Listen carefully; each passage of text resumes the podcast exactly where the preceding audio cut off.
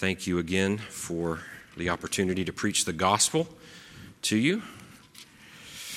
Well, last Lord's Day, we began by considering the life of faith, dying well, dying in faith, looking to Jesus.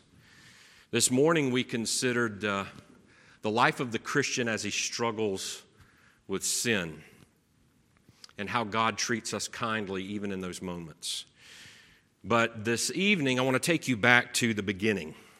I want to take you back to where it all began and explain to you something of your enemy and mine. So if you've never heard a sermon on Satan, you're going to hear one this evening. So turn with me to Genesis chapter 3, and we're going to mainly focus on verse 1. And if you would, as you turn there, bow with me in prayer one more time.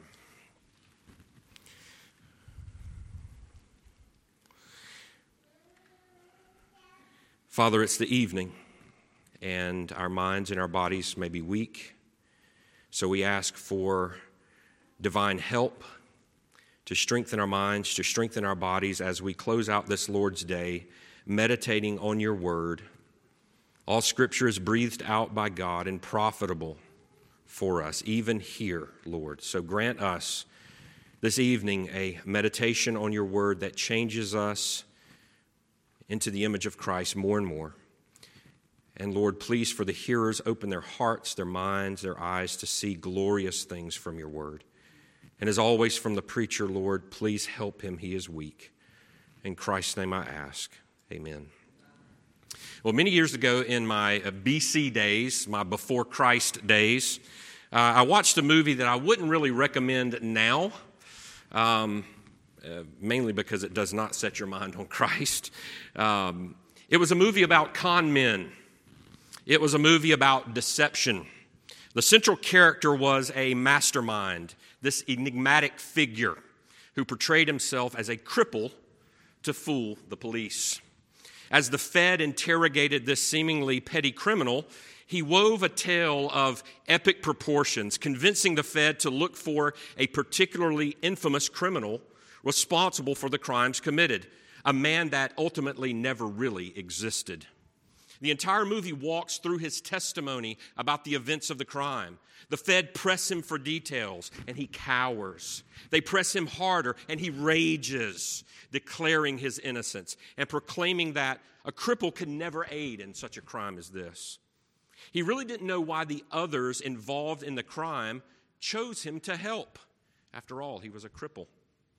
As the Fed finishes the interrogation and the man exits the building, dragging his crippled leg behind him, the scene pans to the lead detective sipping coffee in the interrogation room, chatting casually with his coworker, unwinding after a stressful day.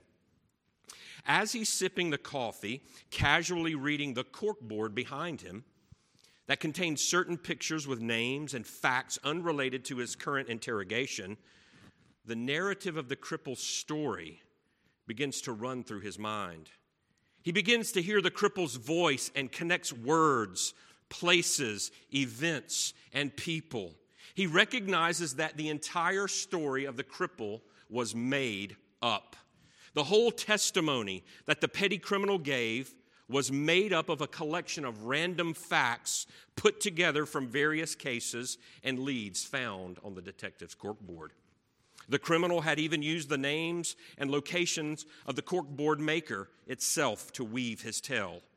Quartet, Skokie, Illinois. The mastermind was the cripple. He had the mastermind right there in front of him, and the criminal had tricked him by his subtlety. In slow motion, the detective drops his coffee cup in Hollywood fashion, shattering it on the floor. He runs outside to find the cripple, but the man was gone. The final scene shows the mastermind walking away into a crowd with his foot magically straightening up and beginning to walk normally. He lights a cigarette in cool, collected fashion, knowing that he had just executed his scheme with subtle precision. As the movie closes, it harkens back to a scene in the interrogation room where you hear the mastermind utter these cryptic yet revealing words. The greatest trick the devil ever pulled was convincing the world he did not exist. Our text has much of the same ring or flavor to it. In it, we find an ancient subtlety and the father of subtle evil schemes, Satan himself. In this text, we find the seed of every evil, the starting point of every sin, the echo of every pain, misery, and destruction. It's the starting point of the downfall of man. Every evil mankind has ever known begins right here. And our text again is Genesis 3:1. Now the serpent was more crafty than any other beast of the field that the Lord God had made. So I have three succinct points for you this evening. First, I want you to notice the subtle instrument. Notice the subtle instrument. Secondly, notice the subtle name.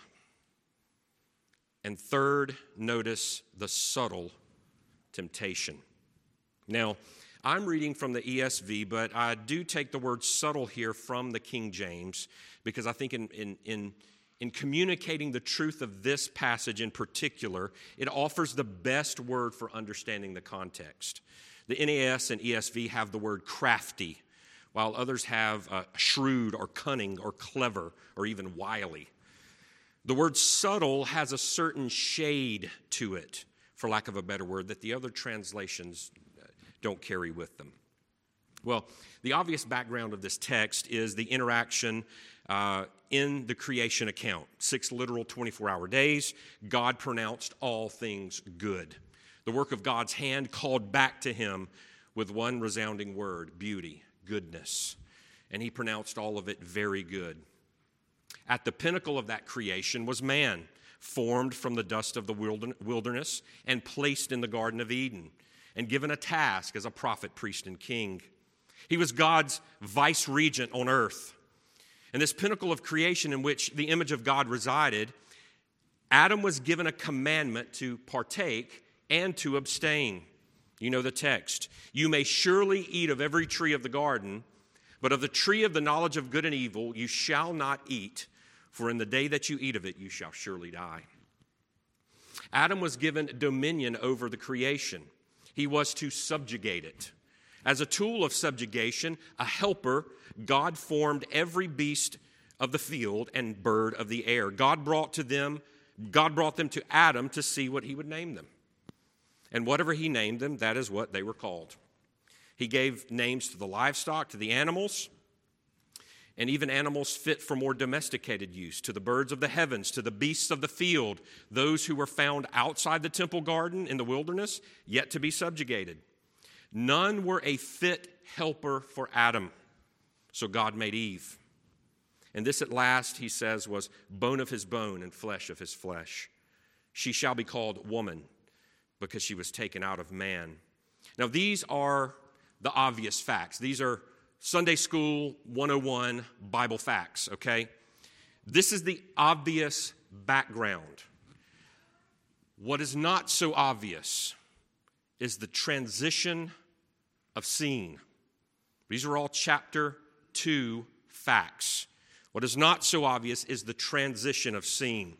Scene 1, if you want to call it that, closes with an interesting observation. Look at the end of chapter 2, verse 25. And the man and his wife were both naked and were not ashamed.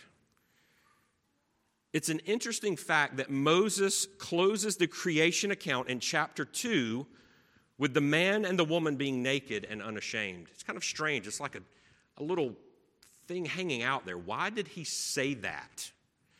It's almost like a comment hanging on the end of the narrative, a comment that doesn't seem to fit. But Moses is painting for us a picture. He's backgrounding information for us to consider, to understand a crucial nuance in the next scene. Now, our next scene opens with the subtlety of the serpent. Moses closes the first act with a comment about the state in which our first parents resided. And he opens the second act with a comment about the state in which the serpent resided. One was naked, the other was subtle. On the surface, these two words do not seem to have really anything to do with each other. But in the original language, the language in which Moses wrote to his hearers, the force and the clarity with which Moses is speaking is simply a masterclass. It's the hinge upon which everything in chapter 3 turns. The entirety of human history turns on this subtle fact. It's so subtle, however, that you cannot see it. You have to hear it. Quite literally, the difference in the Hebrew word naked and the Hebrew word subtle is a single dot. A single dot. I'm going to pronounce those words for you.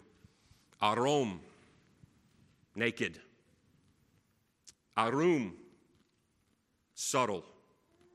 Arom, naked. Arum, subtle.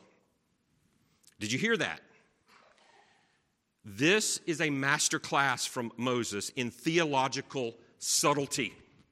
If you're not listening carefully enough, if you don't know the language, those words can fly right by and you never notice the difference. To the untrained ear, they are nearly the same. Moses is communicating to us something about the narrative that is extremely important here. Here's the point. Adam and Eve's nakedness in the garden is being contrasted with the subtlety of the serpent. It's a polarization of those terms. But here's the crucial thing to understand. It was a polarization by a single dot, a single degree. It was the difference in heading east and heading east-northeast. The contrast is a single degree off, a single digit difference on the GPS, imperceptible to someone not paying attention. Like a ship that sets sail whose heading is off by 1 degree, so too the difference here can be imperceptible. But the final destination, where that ship ends up, is the difference in landing on the shores of the Bahamas and finding yourself shipwrecked and enslaved on the pirate shores of Somalia. This is a true jot and tittle theology. And for our first parents, think about this, beloved. It was a matter of life and death. We like to say it this way. The devil's in the details. Arom. Arum. Adam and Eve were obvious. Satan was hidden. They were morally pure, upright, possessing integrity. He was subtle, and his actions were not immediately known. He was off by a single dot, which did not seem like much at the beginning of the story. But by the end, the difference had in its purview, as we look in the rearview mirror of history, a swath of destruction only God could unwind. What we are witnessing here is a masterclass in the art of masquerade, of illusion. Here, subtlety is the antithesis, the polarization of being naked and unashamed. So begins our new character and our new scene. So, to my first point, notice his subtle instrument. Notice Satan's subtle instrument. Satan's instrument was the serpent. It was a beast of the field that God had made. It was a wild animal in comparison to the others, which seemed to be more utilitarian animals. I don't know how much use a snake is on a farm besides shooing them away. Other animals were easier to exercise dominion over. It appears to be part of the untamed creation from which Adam was taken and something he let into the garden. It was therefore under Adam's dominion. The subtlety of the serpent was a divine gift from God. Subtlety was something endowed on this creature by God himself. In calling the serpent subtle, as created by God, Moses was not faulting the creature, but simply pointing out its God-ordained creaturely nature. Otherwise, why would God command his children to be wise as serpents? It was the way God made it. When God stepped back and saw what he had made, he beheld that it was very good. Subtlety in the serpent was not a sinful quality. Subtlety was part of its constitution. It was created with that capacity. Our own confession, 1689, makes this plain when it says that Satan used the subtlety of the serpent to subdue Eve. He used its subtlety. Those men saw the difference in the goodness of the creation, a utility used for the glory of God by Adam, and the perversion of that creation in the hands of the evil one. The serpent was an instrument, a harmless thing in itself. Now, as we explore how to resist the devil a little later, this will be a key fact to keep in mind. And this fact goes right to the heart of fighting sin. But Satan used it. He perverted the good design of God into his own purposes. It was the animal that the evil one saw as most suitable for the purpose of his task. He cloaked himself with the animal to disguise his purposes. In his analysis, this animal that God created was the most appropriate tool. The glove simply fit. And the serpent spoke. At this point, many walk away from the narrative. Many unbelievers, many skeptics walk away from the narrative. They think it a hard thing for a serpent to talk. A serpent does not possess the ability to speak. It was therefore not the animal that spoke, beloved, but the evil one through the instrumentality of that animal. Trumpets do not play themselves, and snakes naturally do not talk. They must be animated to communicate by a rational being. This was the supernatural nature of the serpent speaking. Well, the testimony of the serpent post-fall is a grim one. I'm not going to take a show of hands here because I don't know who actually likes snakes. But the testimony of the world nearly wholesale, nobody really likes snakes. The memory of a serpent is connected to the destruction of life. They forever serve as a symbol of the curse of man, of the demonic forces at play in the world, and the ultimate triumph of the serpent crusher, the Lord Jesus Christ.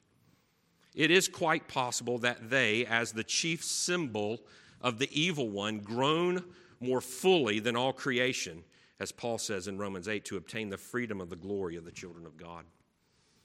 So the pinnacle of God's creation was faced with a pinnacle subtlety. Adam was faced with a pinnacle subtlety. How could he and his wife ever rule over Leviathan if they could not master the serpent? It was crouching at their door. They must rule over it. So notice firstly, Satan's subtle instrument. Secondly, notice his subtle name. In Hebrew narrative, there's much tied to a name. The name used in the various biblical accounts tell us a lot about what's going on in the story. This was the Hebrew way. Our story is the name of the evil one. But that name had not yet been fully revealed. He was simply the serpent. His name was obscured in a shadowy way to match his crafty character. Only subsequent revelation gives us a clearer picture of who this serpent really is. Now, maybe it crossed your mind as I was speaking of the subtle instrument of the serpent that you couldn't quite figure out who I was talking about.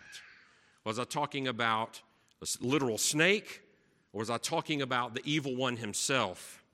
Now, if that question was raised in your mind as you listened, if there was a sense of ambiguity, then Moses' point has been pressed home. Moses has made his point. The subtle ambiguity is the identification. It's part and parcel of the deception. It may be a surprise, but later revelation does not give us the evil one's actual name. It does develop his character, however. It calls him the dragon, the ancient serpent, the devil, and as we like to call him, Satan.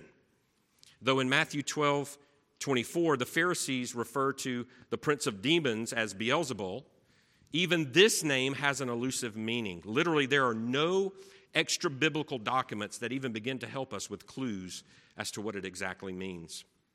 Now, we're most familiar with the designation Satan. It was the word that Jesus and the apostles ascribed to the evil one most frequently. The word Satan in Hebrew, which means accuser, adversary, or opponent, in the broader use of Scripture, is used for both terrestrial things and celestial beings.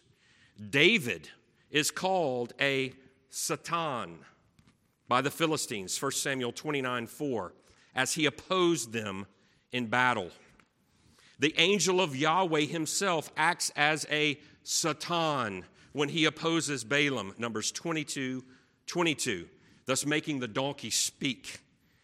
The noun form appears 22 times in the Old Testament, 14 times of which are in the first two chapters of Job. Many other places use this word and title. Now, in our narrative, my point is this: we never know the tempter's true name.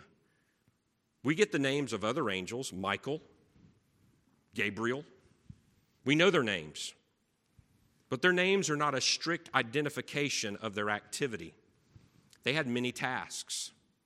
In the New Testament, as a contrast, the forces at work in the Gerasene demoniac aren't identified by a proper name, but with their number.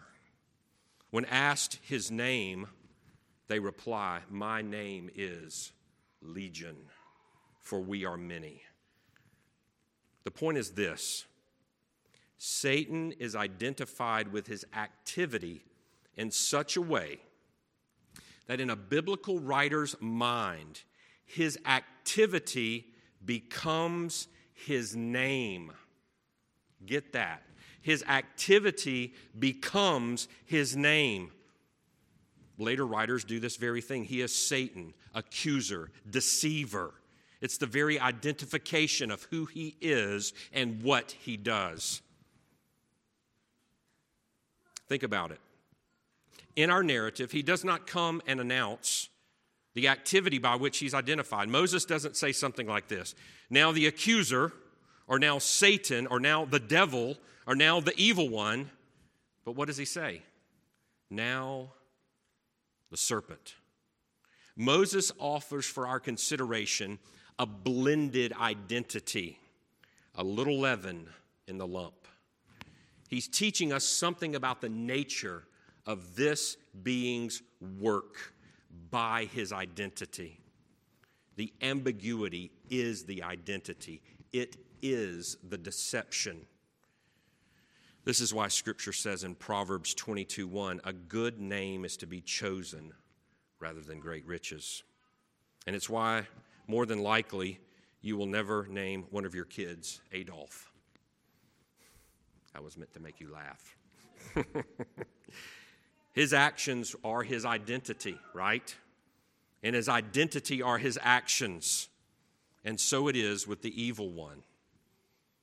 So we've seen his subtle instrument and his subtle name, but notice lastly here, the third point, his subtle temptation.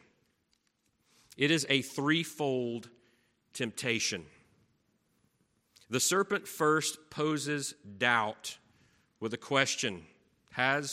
He said to the woman, verse 1, "Did God actually say, 'You shall not eat of any tree in the garden'?"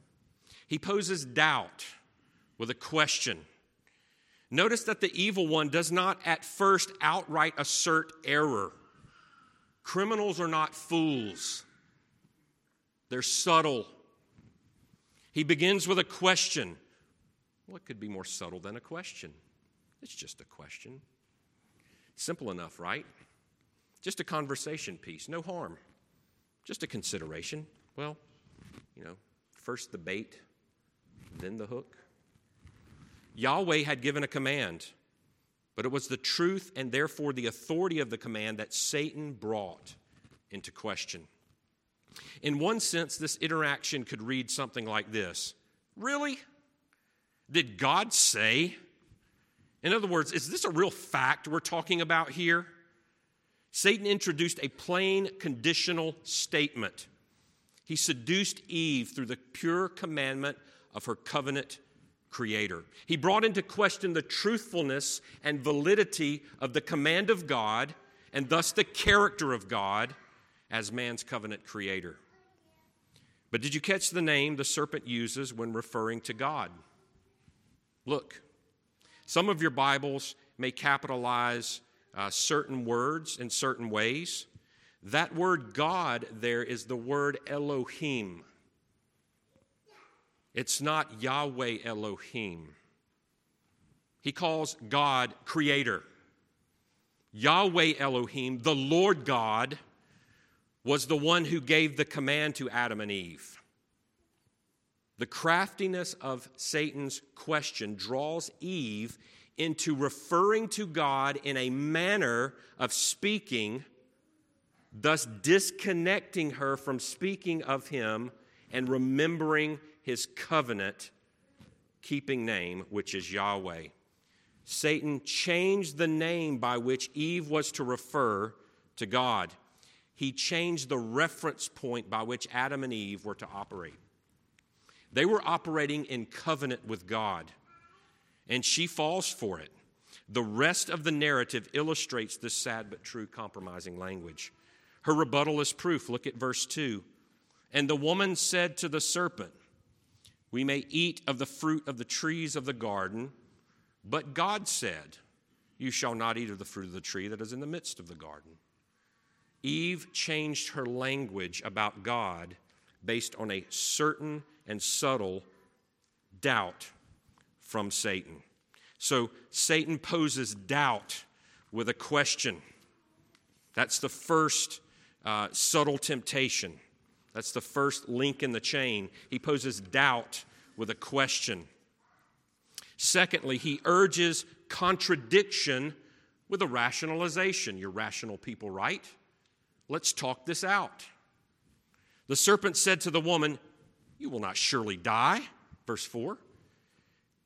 His unfolding purpose becomes slightly more plain as time goes on. He insinuates that Eve will surely not die if she acts in direct contradiction to the words of Yahweh. He calls Yahweh a liar. The serpent's answer is basically this: God only threatens. How could he be so serious? He doesn't really intend to kill you if you eat. Have no fear. You would never even be so rigid and cold and strict now, would you? God would never be that way. Satan numbed the mind of Eve to the warnings of God to cast off all fear of judgment. The contradiction is pushed further underneath the skin as he gives purpose and interpretation to the commands of Yahweh. You don't want Satan doing exegesis for you. He urges her to rush to rationalization. Rationalize with me about this, Eve. Let's talk here. Let's have a meeting of the minds. But Satan rationalizes from the contrary, not from the truth. His chief rationalization goes something like this. You're not going to hurt anybody. This fruit is useful for you. How could eating it be a bad thing? God is just jealous that you'll be like him. You will be so far from dying that you will literally attain divine status. The serpent was pushing Eve to be discontent with the measures of her knowledge divinely given by God. So Satan, secondly, urges contradiction with a rationalization. Third, he offers an alternative with a promise. He offers an alternative with a promise. In this rationalization is an alternative with a promise. He offers Eve a promise of being like God, knowing good and evil. The alternative is to eat, and the promise is divinity. Instead of seeing things as they are, seeing them as God has ordained them to be, you'll see things as they are truly meant to be seen. Your eyes will be opened, he says.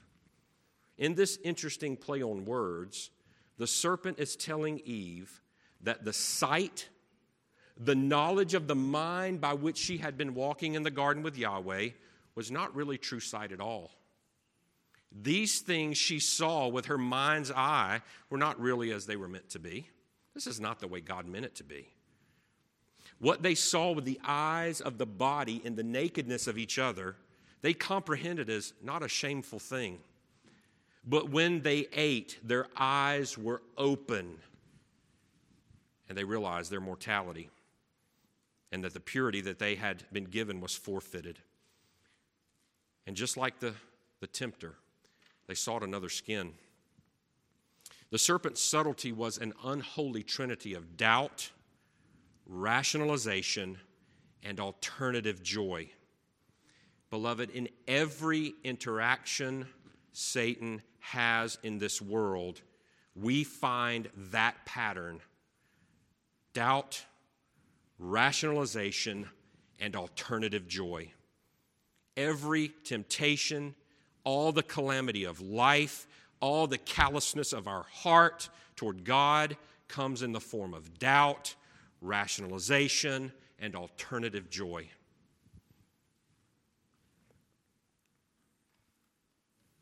Our Lord was tempted in this way in Matthew 4. Our Lord was tempted to doubt the bare word of God as sufficient, Matthew 4:3. He's tempted to rationalize plain commands, 4:6.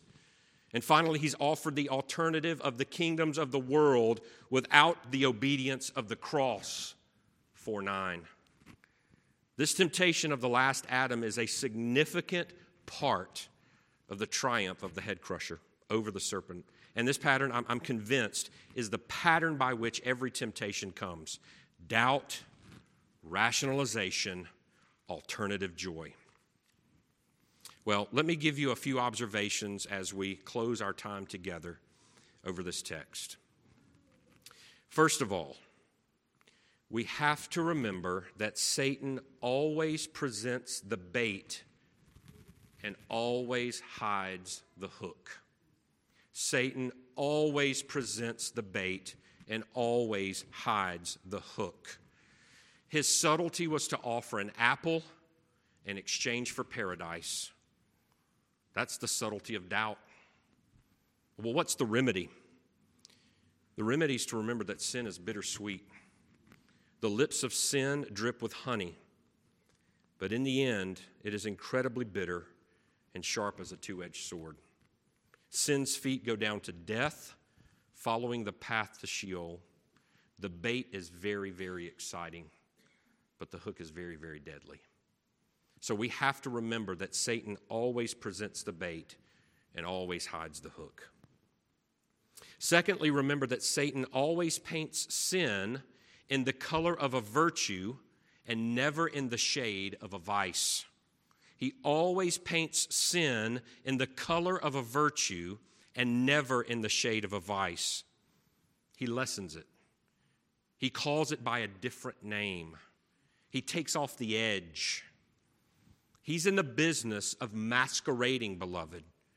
Sin in his hands changed like the chameleon. That's the subtlety of rationalization with evil and with your own sin. He always paints sin in the color of a virtue and never in the shade of a vice. Well, what is the remedy? We have to commit to calling sin what it is, and calling fallen man what they are. There are no words that we could use to paint humanity in the blackest colors that it deserves. Here's a life principle that I've learned in dealing with people. When someone shows you who they really are, believe it. When someone shows you who they really are, believe it. Sometimes we when we're dealing with people, our minds are blinded to the fact that people can be really downright nasty. And that's okay. They can be forgiven and they can be loved. But don't fool around with the definitions. When someone shows you who they really are, believe it. If you're not willing to call sin what it is and look on sin as the very thing that cost the Son of God his blood, then there's no amount of words I can use to persuade you to see sin for what it is. Sin crucified the Lord of glory. I can't make that an affectionate statement for you. You have to simply be alive to feel the weight of it. That's the remedy. Call sin for what it is. Refuse to paint sin in another color. But third observation. Remember that Satan presents God as all love. Remember that Satan presents God as all love. What's the remedy to this?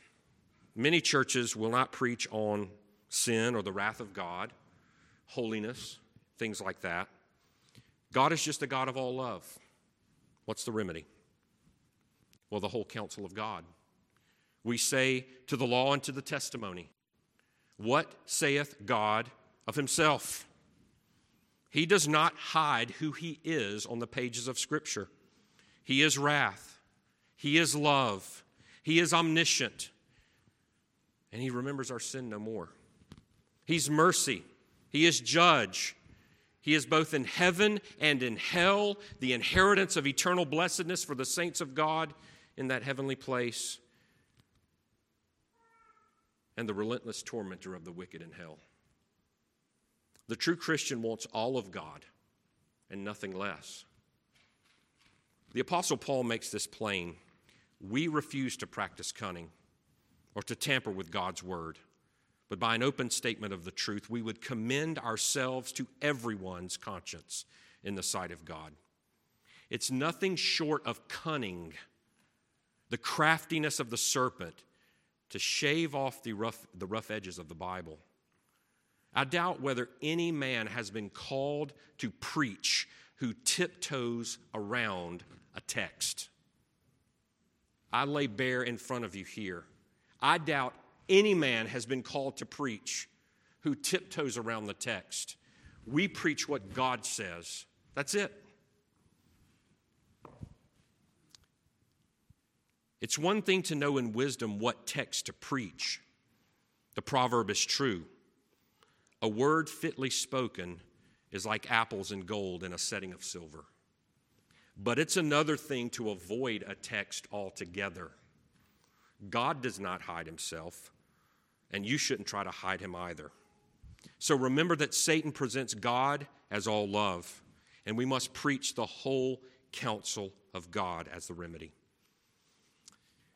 Well, fourthly and lastly, remember that Satan always blurs the lines between morality and true heart religion. Satan always blurs the lines between morality and true heart religion. This is the alternative promise. I was talking with some brothers and sisters over lunch today. It was a good time. We lost track of time. I was almost late coming here this evening, but it was good. I was talking to them about how, as a parent, I don't parent for social respectability. I parent for holiness. My kids may be accepted by the culture and still go to hell. They may say yes, ma'am, and yes, sir, and be the most polite and kind and proper people on the face of the planet and still go to hell. If I'm parenting the heart for holiness, the world may reject them, but they'll be on their way to heaven. Satan always blurs the lines between morality and true heart religion.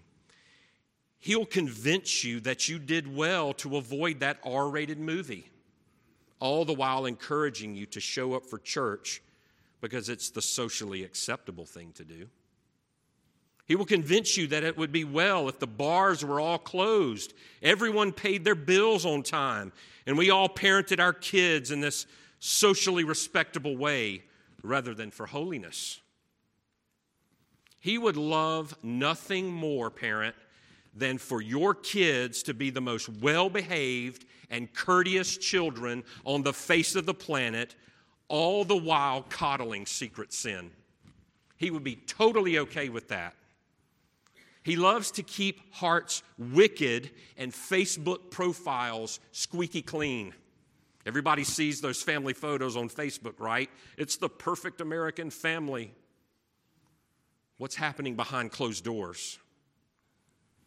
He would love it no more than to make every one of you good little moralists. I'm convinced that he works harder in this area than any other. Never, never, never forget this fact. The very first temptation occurred in the church. The church is no safe space from his tempting power. This place, above all others, is the battleground. How you fight out there is largely determined by your heart attitude here. How you fight out there is largely determined by your heart attitude here. What's the remedy for this? Moralism versus heart religion. Recognize that there is an ocean's distance between morality and heart holiness. These two things exist on two totally different shores, two totally different continents. And if you're to sail aright, the subtlety of the serpent's words can only be drowned out by more beautiful music, the beautiful music of the gospel. I want to close by sharing an illustration with you, and hopefully this illustration brings home what I'm trying to say here.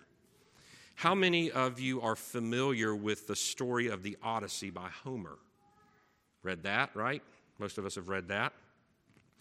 In that story, you may recall that Paris, the Prince of Troy, had seduced and stolen Helen, the wife of Menelaus, the king of Greece. So Odysseus, along with Menelaus, his brother Agamemnon, and the army of Greece, sets off to Troy to recapture Helen and restore her, and along with her, the honor of Menelaus in Greece.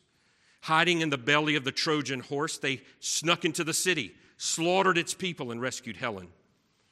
But it seemed that the voyage home proved to be more difficult than the rescue. Odysseus had been warned about the infamous sirens, who seduced the sailors who passed by their island. These were creatures of immense subtlety and great beauty, whose alluring songs were both seductive and irresistible. Countless sailors succumbed to the enchantment of their songs, drew too close to the shore, and crashed their boats off the hidden rocks beneath the surface. Then these demonic cannibals, whose alluring songs and stunning beauty, which seduced the sailors, they would have those sailors for lunch. Odysseus was warned of this, so he cleverly prepared his crew to be ready to resist.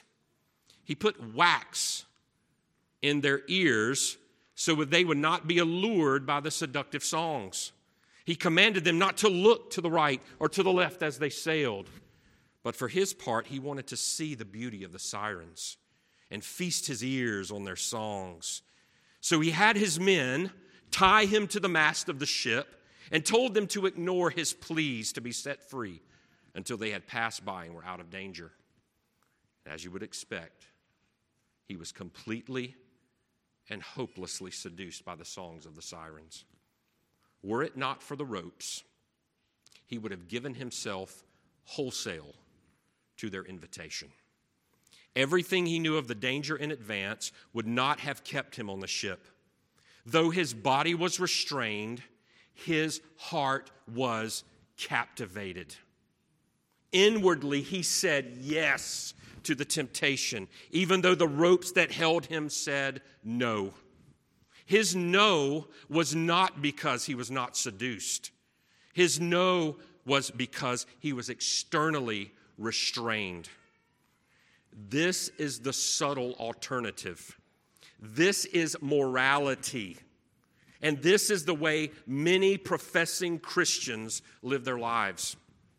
They live with hearts panting for the passing pleasures of sin, but they are for the most part restrained by rules, by the fear of man, by the fear of hell, by their parents, by social respectability.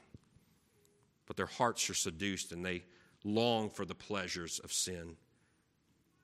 No lasting victory over sin, beloved, can be experienced when the heart is seduced by the songs of the world. And the only restraint is being tied to the mast of religious expectations, the expectations of maybe yourself or your peers. Well, that's the story of Odysseus. There's a lesser-known figure in mythology named Jason.